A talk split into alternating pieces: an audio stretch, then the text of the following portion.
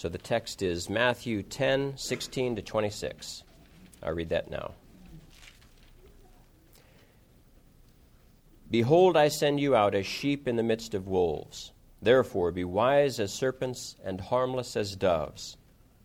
But beware of men, for they will deliver you up to councils and scourge you in their synagogues.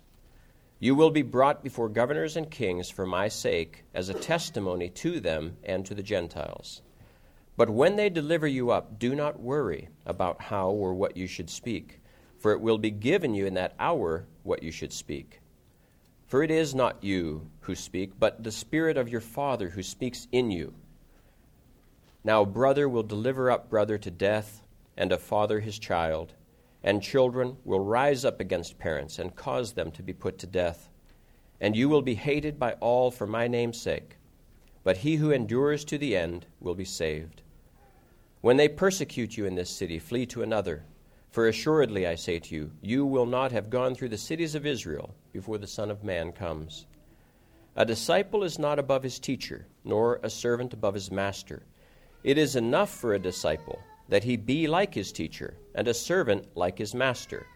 If they have called the master of the house Beelzebub, how much more will they call those of his household? Therefore, do not fear them. For there is nothing covered that will not be revealed, and hidden that will not be known. Let's pray. Father, we ask you to bless this, the reading of your word, and the hearing of it, we pray, in the message ahead. In Christ's name, amen. I was reading some old news account of uh, some battles that were going on in Sri Lanka. That's a little country and Asia, and there's an incredibly repressed minority there called the uh, Tamil population. Well, in this uh, one battle, uh, there was a captured guerrilla that the soldiers were overwhelming, and this one was a very famous woman. They wanted to capture her alive. Uh, she was a, a doctor previously, and uh, anyway, she was struggling to get the cyanide pill out of her necklace because every Tamil tiger carried cyanide pills with them so that when they're tortured by the um, the government soldiers that uh, they wouldn't be giving away any secrets of the, the guerrilla army. Well, she didn't manage to swallow it. Uh, they managed to get the, the pill away from her, took her off to jail. And uh, in jail, you know, there's incredible abuse that these guys uh, suffer. But this, uh, this woman everybody recognized was absolutely devoted to a single cause, and that was to gain homeland rule, autonomy for the Tamil people from the Sri Lankan uh, government. Well, after her capture, there was a Sri Lankan government official that uh, came to visit her because she was so famous, and he was just blown away that here she is in jail, totally, totally committed uh, to this cause. And one of the eyewitnesses who was there at this meeting uh, wrote down some stuff, and he said this She didn't beg him for her life. She didn't offer valuable secret information to save her skin. Fully aware of her impending execution, she appealed to him Please help our cause. When we are in power, we will remember you. Now, think about that statement. She's the one that's in jail, she's the one that's uh, going to be executed uh, any day now, and yet uh, she is appealing to him to look out for his future safety, encouraging him to be thinking about uh, his future comfort. Uh, because her cause was going to win. And I think about our evangelistic message that we uh, bring because there's many countries around the world where Christians are a tiny minority, they're a persecuted minority, and yet we're giving a similar message, aren't we? Uh, we're pleading with people to watch out for their future security and to escape from a future judgment uh, in hell. And it may seem strange to people because here we are, apparently powerless, and that's the status of a sheep among wolves, isn't it? Uh, the report goes on and says, when he asked her why she joined the liberation movement, she gave him the following explanation. She said, I was in my late 20s, well educated, working as a medical doctor, then one day my whole life was changed when my parents were killed by soldiers. This was the snapping point for her where she decided she was, she was not going to tolerate this anymore. She was going to join the guerrilla movement. I left my prof- profession and everything I knew and subjected myself to vigorous training to become a freedom fighter. And when I read that statement, I thought, well, here's a, here's a person who has what it takes to win battles. Now, she didn't have what it takes to win spiritual battles. I don't think that she was a, a believer, but from a physical perspective, she was convinced of all four points that you see uh, in your outline there. She knew the cost of being a Tamil tiger and she embraced it fully. She had a vision of victory that drove her on. Uh, she had learned how to conquer her fears, and to her, all of the sacrifices that she was making were well worth uh, what she was fighting for. And without those four issues settled in your minds, it's very, very difficult for people to uh, win a battle, uh, let alone sign up for it. They may sign up for a battle uh, maybe half heartedly and a little bit timidly. And I think of a lot of Christians being in that kind of a situation. They're not like uh, the hero of Braveheart, they're more like the nobles, the Scottish nobles in the, the movie Braveheart, who, uh, yeah, they'd fight on occasion, but they were more likely to compromise in order to get uh, their way. Uh, now, in the last message I gave from Matthew chapter 10, we saw that uh, the most encouraging part of evangelism is that by far the bulk of those who come to Christ come from their oikos. Uh, oikos, we saw, is not just your, your immediate uh, family, household, but it also includes uh, those who are your business associates, uh, your extended relatives, even close neighbors that you like. And uh, so the, the bulk of those who come to Christ always say it's because of the influence of those who are in that oikos. But this chapter does not just talk about oikos evangelism. We saw that was a very encouraging uh, part of the evangelistic message. But Christ calls us to reach out to those who are outside of our oikos. In other words, those who hate us, or at least maybe don't like us, or at least uh, do not know us. And every one of us is going to be given, and already has been given, opportunities by God to be a witness to those who are outside of our oikos, a witness to wolves, as it were. Sometimes we take the opportunities, sometimes we don't take those opportunities, but Christ is calling us to be willing to give the answer of Christ uh, to strangers. And that terrifies a lot of people. It's one of the reasons why we're having this evangelism training class on uh, Tuesday evenings. Now, in the next two messages, we're going to be addressing some of those uh, fears that are out there. But for today, I want to encourage you to not make excuses for shutting your mouth when you're around strangers, uh, to not make excuses, I can't witness, uh, but to stir yourselves up and to embrace uh, these four points, just like that Tamil woman did. First of all, we're only going to look at two points today. First of all, you need to know the cost of being a Christian witness and you need to embrace it. You need to embrace that cost with all of your heart. Every Christian is a soldier, and by definition, if you're a soldier, there are going to be times where you're going to be put in danger's way. And so, if you were living right now in North Korea, it would almost be suicidal to be a Christian, uh, especially to be a witness. Open your yapper about being a Christian and they count their lives uh, length, the Christian lives, in months, not in years. There's so many martyrdoms that go on uh, in North Korea. In uh, China, it's not it's not suicidal, but it is dangerous. In America, it's simply inconvenient uh, sometimes to be a Christian because some people will look down uh, upon you. But there is a cost, and we need to understand what that cost is and say, Lord, I'm going to embrace this cost uh, I'm going to pick up my cross and follow after you. Take a look at verse 16. Jesus said, Behold, I send you out as sheep in the midst of wolves. What do sheep do, uh, what do wolves do? They eat sheep, exactly. And uh, they, uh, uh, are pretty dangerous creatures for sheep to be around. Well, this is the way it is in most countries when the gospel invades uh, those areas initially. It be- it's very dangerous. There are towns in India uh, where I've ministered, and especially up in northern India, where uh, if a person converts from Hinduism to being a Christian, uh, he is liable to be beaten to death by uh, some some crowd, a, a, a group of thugs at some point.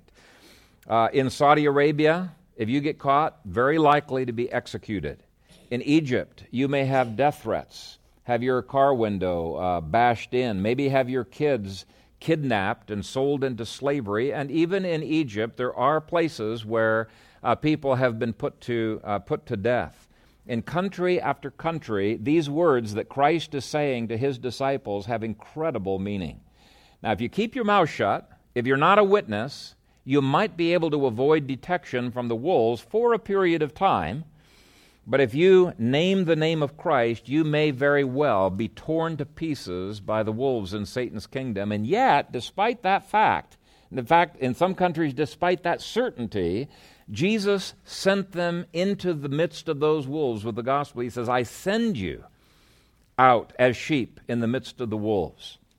So every one of these disciples was embracing a possible cost, just like that Tamil woman did.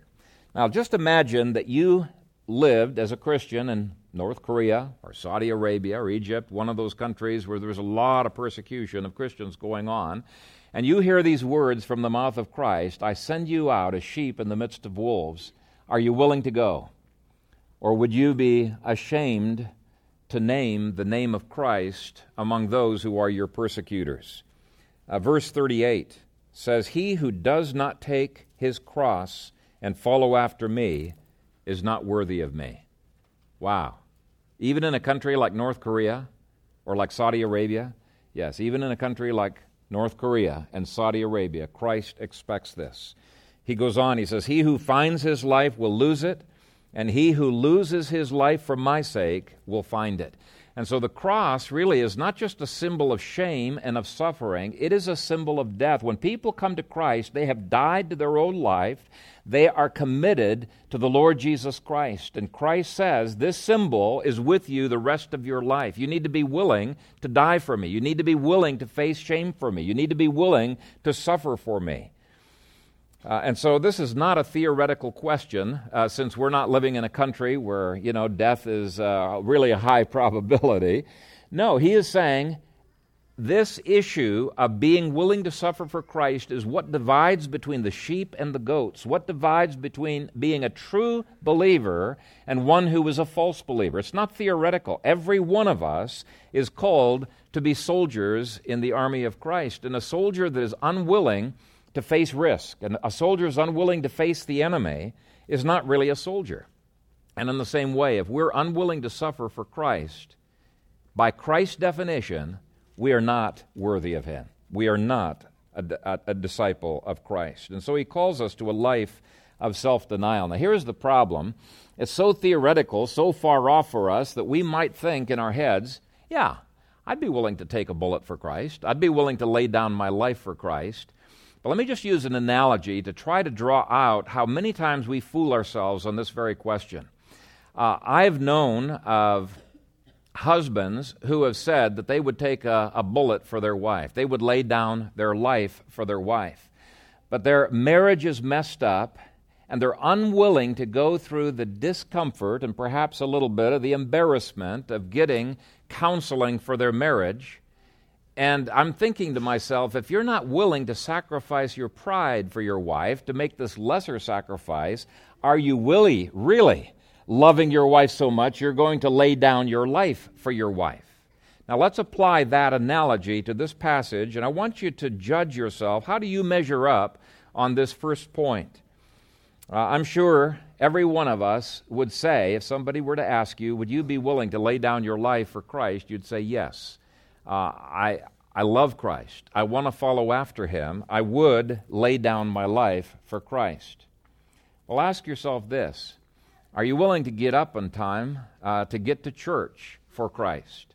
Are you willing to have daily devotions for Christ? Are you willing to set aside the Sabbath for Christ? People think that's so inconvenient.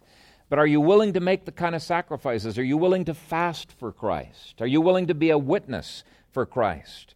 Uh, the question is if we're not willing to sacrifice our lives and our comforts, are we really prepared to make a far greater sacrifice and lay down our lives for Christ? You've got to take it out of the theoretical and put it into the practical.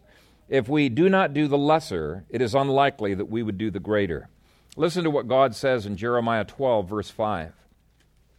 If you have run with the footmen, and they have wearied you, then how can you contend with horses? And if in the land of peace they wearied you, then how will you do in the flooding of the Jordan? Let me just quickly read through this chapter. We're going to look at some of the other sacrifices and costs that Christ is asking his soldiers to make. Verse 17 says, But beware of men, for they will deliver you up to councils and scourge you in their synagogues. So he's saying, Are you willing to go to court and face hostile charges from other people? Are you willing to suffer pain? Which scourging is a pretty painful thing. Look at verse 18. You'll be brought before governors and kings for my sake, as a testimony to them and to the Gentiles. And so Christ is calling them to be willing to be interrogated by magistrates. I think we can be thankful we're living in a country where we're not called uh, to those kinds of sacrifices for the most part, but there is always a cost that we need to embrace. Look at verse 21. Now, brother will deliver up brother to death, and a father his child, and children will rise up against parents and cause them to be put to death. Some people are willing to do anything to maintain family peace. And it's true, we're called to peace. Uh, Paul said, As much as depends upon you, if it is possible, live at peace with all men, but he does not want us compromising for the sake of peace. So he's saying, Are you willing to face persecution and perhaps even betrayal from your extended family? Point E we don't like to be hated. Nobody likes to be hated. We want to be appreciated and loved, right? But that is precisely what he sends his uh, disciples into. Soldiers know that they're going to face the hatred of their enemy. And in verse 22, it says, You will be hated from, by all for my name's sake, but he who endures to the end will be saved. So, are you willing to endure the hatred of other people? Do you love Christ in order to be able to do that? Soldiers, that's just part of what they're about. They know that they're going to be hated by the people that they are fighting with. Look at verse 25. It is enough for a disciple that he be like his teacher, and a servant like his master. If they have called the master of the household Beelzebub, how much more will they call those of his household? Now that's slander, and slander hurts. Nobody likes to be slandered. And so when you stand up for Christ, you have the potential of being slandered. There's a cost to discipleship. Um, after the last um, um, evangelism class on Tuesday, um, Brian showed uh, just an extremely funny uh, little video on eight reasons why I can't be a witness. And even though the reasons were exaggerated, you know, for the sake of humor, I just thought it was a, a splendid example of the kinds of costs we're going to face if we're going to be witnessing for the name of Christ. Now, not all of us are going to be facing those types of things. But there will be some cost. That's the point. And my question to you is Have you counted the cost of discipleship? Are you willing to face some cost in being a witness and being an evangelist? Uh, we're going to be saying uh, that we aren't unarmed sheep, just like the picture in your bulletins there, where that sheep is coming with armaments. Uh, God's going to be sending his backup, and, uh, and, and yet we'd still have to face the enemy. Okay, second point that we need to be convinced of is that we will win this battle. That Tamil guerrilla had a false assurance of victory uh, that drove her on, but we have a promise that is not false at all. We have the promise of a God who cannot lie. Our leader has said that he will build his church, and the gates of hell will not prevail against it. Uh, he has given us all of the power that we need to achieve the Great Commission. Verse 15 says, Assuredly, I say to you. In other words, this is guaranteed. Assuredly, I say to you, it will be more tolerable for the land of Sodom and Gomorrah in the day of judgment than for that city. When those disciples are cast out of the city, it may have looked like the city won. The disciples know better. They know this city is going to be nuked on Judgment Day, and they are going to escape. They will be delivered. They had a total confidence that Christ's armies are on the winning side. As I quoted earlier, Jesus said, I will build my church, and the gates of hell will not prevail against it. Now, people many times think of gates as you're holed up inside of a fortress. No, these aren't your gates, they're the gates of hell.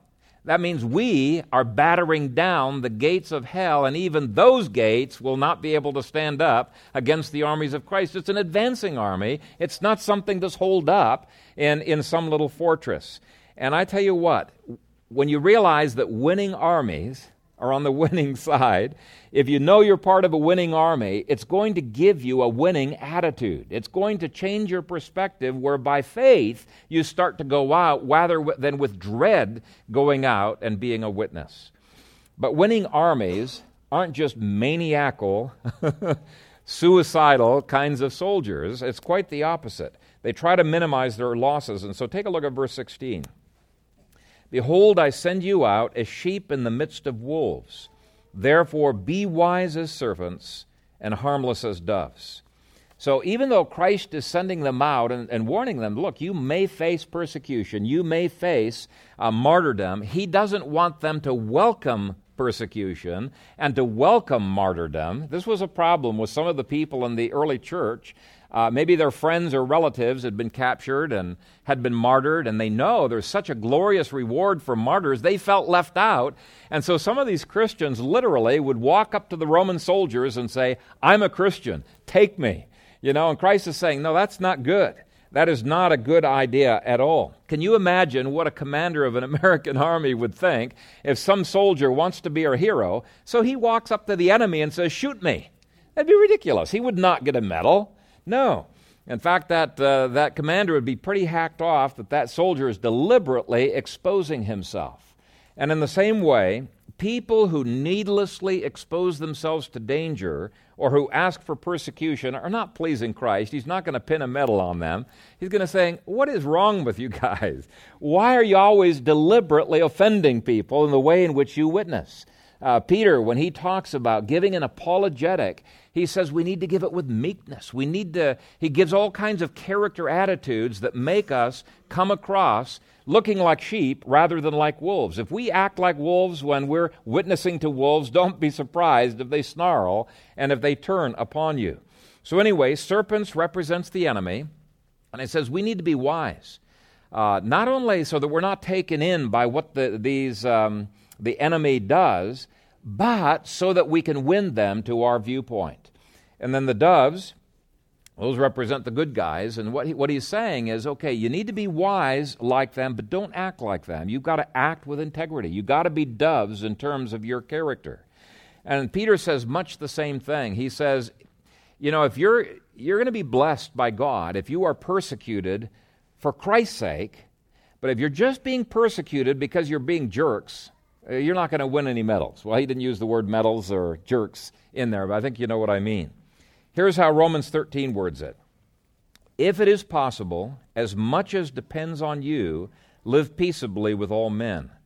Beloved, do not avenge yourselves, but rather give place to wrath, for it is written, Vengeance is mine, I will repay, says the Lord. Therefore, if your enemy hungers, feed him. If he thirsts, give him a drink. For in so doing, you will heap coals of fire on his head. Do not be overcome by evil, but overcome evil with good. So, what, what Paul is saying there is that the goal of our battles is to win, not to suffer. It's to overcome, not to be overcome. And in verses uh, 9 through 18 of Romans 12, he gives all kinds of various ways in which we can avoid suffering for the wrong reasons. Now, back to Luke, in verse 17, Jesus tells us, Beware of men. Be on guard. So don't take a fatalistic attitude. Well, if I suffer, I suffer. If I get killed, I get killed. No, he wants us to watch out, to be on guard, to avoid being killed, to avoid uh, the persecution. He says we need to be bold enough to be willing to die, bold enough to be willing to suffer, but don't invite it. He says, Beware Watch out. He also warned them to try to avoid capture in verse 23. But when they persecute you in this city, flee to another. Okay, they're to minimize their losses. Now, the reason I'm picking this up, I've talked to people who believe, in fact, uh, just two weeks ago, a guy uh, wrote on one of the, the blogs that I've been interacting with. He says, God has not called us to win, He's called us to martyrdom.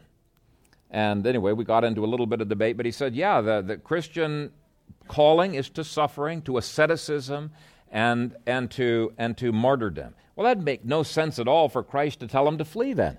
If we're called to martyrdom and to suffering, bring it on.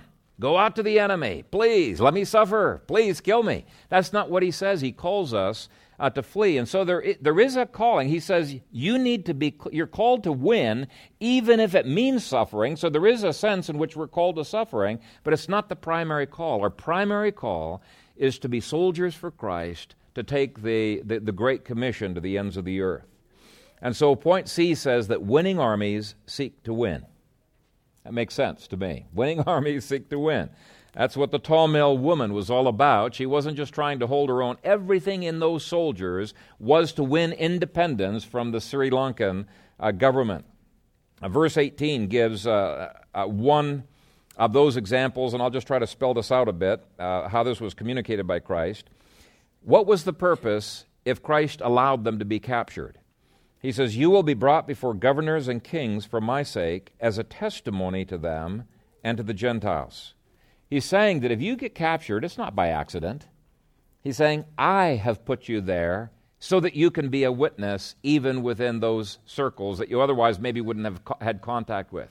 And you can see this with Paul. He's captured by Rome. He's in prison for years, for a long time, uh, first in Jerusalem, then Caesarea, and then off in Rome. And yet he does not look at his capture as if he's the one that's uh, uh, in jeopardy. Uh, he's chained, probably arm to arm with the centurion guards, and yet he sees them as being the ones who are at the disadvantage. They are the ones who are the captive audience to his constant preaching.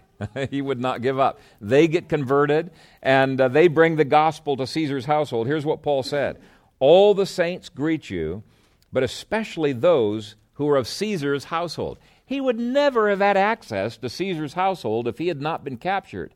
And so his perspective was they, the captors, are the ones that I'm going to be converting uh, to the Lord Jesus Christ. Your perspective changes when you begin to look at life that way. Uh, verse 19 tells them not to worry, and I'm not going to talk about that today. That's my next uh, uh, sermon. Uh, how do we put off our anxieties? How do we put off our fears?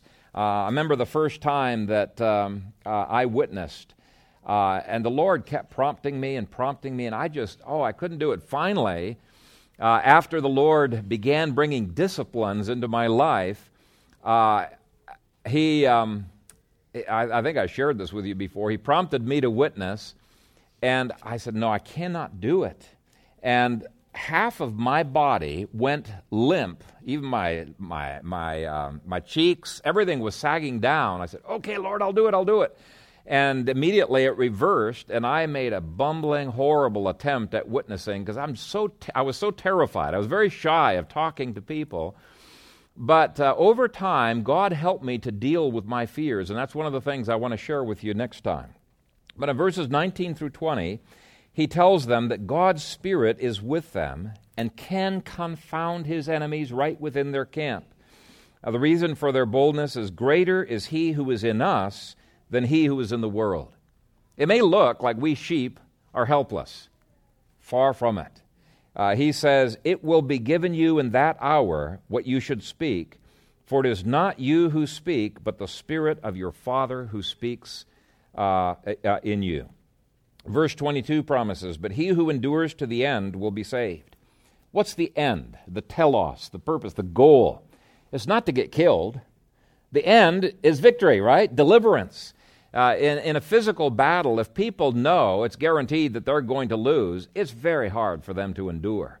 But if they know that deliverance is right around the corner, uh, they can be motivated to incredible endurance.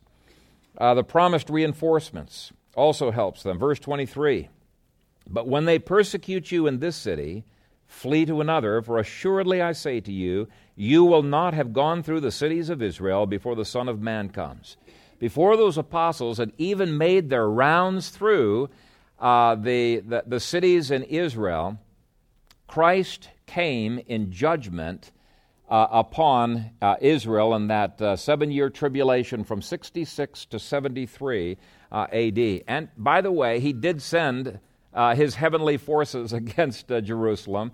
Tacitus, the Roman historian, says, Now, I wouldn't even ordinarily include this, but everybody was witness to this. And he said, We saw chariots and soldiers all through the skies. Josephus says exactly the same thing. He was um, the Jewish historian of that war, and the Jewish Talmud records that. So God sent his spiritual re- reinforcements against Israel, but it wasn't just spiritual ones. He was using Rome himself, the Gospels say. He was going to take Rome and use them to chastise uh, the, the, the nation of Israel. Basically, what he was doing is he's using these reinforcements to knock the wolves off the back of the sheep, knock the wolves off of the, the back of the church. Just another example how we are on the winning side. Verse 26 says that truth will ultimately triumph in the world. Therefore, do not fear them, for there is nothing covered that will not be revealed, and hidden that will not be made known. The conspiracies of falsehood will eventually be exposed and overturned. Now, are there conspiracies uh, to uh, bring our nation into a one world government in Washington, D.C., I think uh, most of you would probably agree that there are. And yet, God can uh, expose those conspiracies. We need not fear. From the time of Jesus' resurrection to the present, there has been a nonstop attempt of Satan through leaders of various nations to bring about a one world government. And they've been stymied at every turn. Why? Because Christ knows how to expose their conspiracies. Uh, time after time, they have been frustrated. And if you read the history of conspiracies from a providential perspective, and one book you could read is Gary North's, I forget the title of it, but it's um, his book on conspiracies. When you read it from a providential perspective, you begin to realize this is a futile attempt for these guys to take over the world because time after time, just in the nick of time, God exposes some of the secrets that they have. And uh, he can do the same uh, with uh, the people in Washington, D.C., who are trying to uh, overthrow our republic. He can have them hang on their own gallows, just like Haman hung on the gallows that he set up for Mordecai in the book of Esther. May it be so. Uh, I think of the Tamil guerrilla who said, Please help our cause. When we are in power, we will remember you. She was convinced that she was in a cause that were, was worth dying for and that she was in a winning cause. Well, I tell you, in a far, far greater way, we are living for a cause that is worth dying for, and we are in a cause that will indeed win. Uh, there are many, many scriptures that indicate this Psalm 72, Isaiah 9, Isaiah 42, the Great Commission, all kinds of passages indicate that every nation is eventually going to become a Christian nation. And at the end of history, Christ is going to be, you know, saying, you know, Gil and Donald and uh, Toby and Josh, uh, you guys are a part of the advancing of his kingdom. Larry and Julie, you have been used by God to extend his kingdom, to bring about the victory that he has promised. Now, there are two more points we're going to be looking at, Lord willing, in the next two uh, sermons. We've got to learn how to tame our fears, and we've got to learn how to experience the perks that make our witnessing and make our suffering all seem worthwhile. When you see the blessings, it far outweighs the costs of being, uh, being a witness. It just makes it totally, totally worthwhile. Now, for today, I just want to encourage you to remember you've got a far, far greater cause to fight for than that Tamil woman did. Far greater. You, you've got a greater cause, a greater king, a greater, greater methods, greater resources, greater outcomes, greater power, because you're indwelt by the very Holy Spirit who it, it, it, it's going to take to convict the world of righteousness, uh, of sin of righteousness, and of judgment. Now, many of you are getting trained uh, by uh, Brian and Donald and what I like to call kamikaze evangelism, where you just collar cuff people and start talking to them about the, about the gospel. But that really amounts to 5 to 10 percent of the total success that you're going to be having. Keep in mind that most of your success is going to be with your oikos, but you can use that evangelistic methodology even with your oikos, your household, your, your uh, narrower sphere of influence of business associates and friends.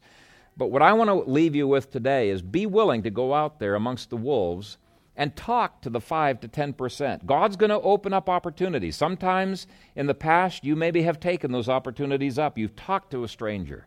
Other times, you, because of fear, just let them pass. But uh, commit yourselves to embrace the cost of witnessing to wolves. And may God give a harvest. May every one of you have the privilege sometime in your lifetime of leading at least one person to a saving knowledge of the Lord Jesus Christ. Let's pray. Father, we thank and bless you that even in the difficult side of evangelism where we have to go outside of our comfort zone. We have to be soldiers of the cross. We have to uh, overcome our fears and begin to talk to those who are strangers. That you would give us a holy boldness, such as you have given to saints down through history.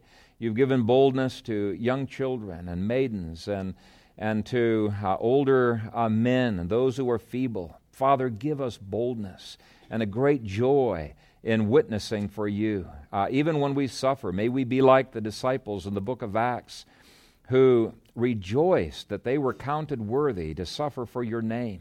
Father, what a great thing it would be to be able to be martyrs uh, for uh, your name. And we realize that you love to honor those who have suffered greatly for you.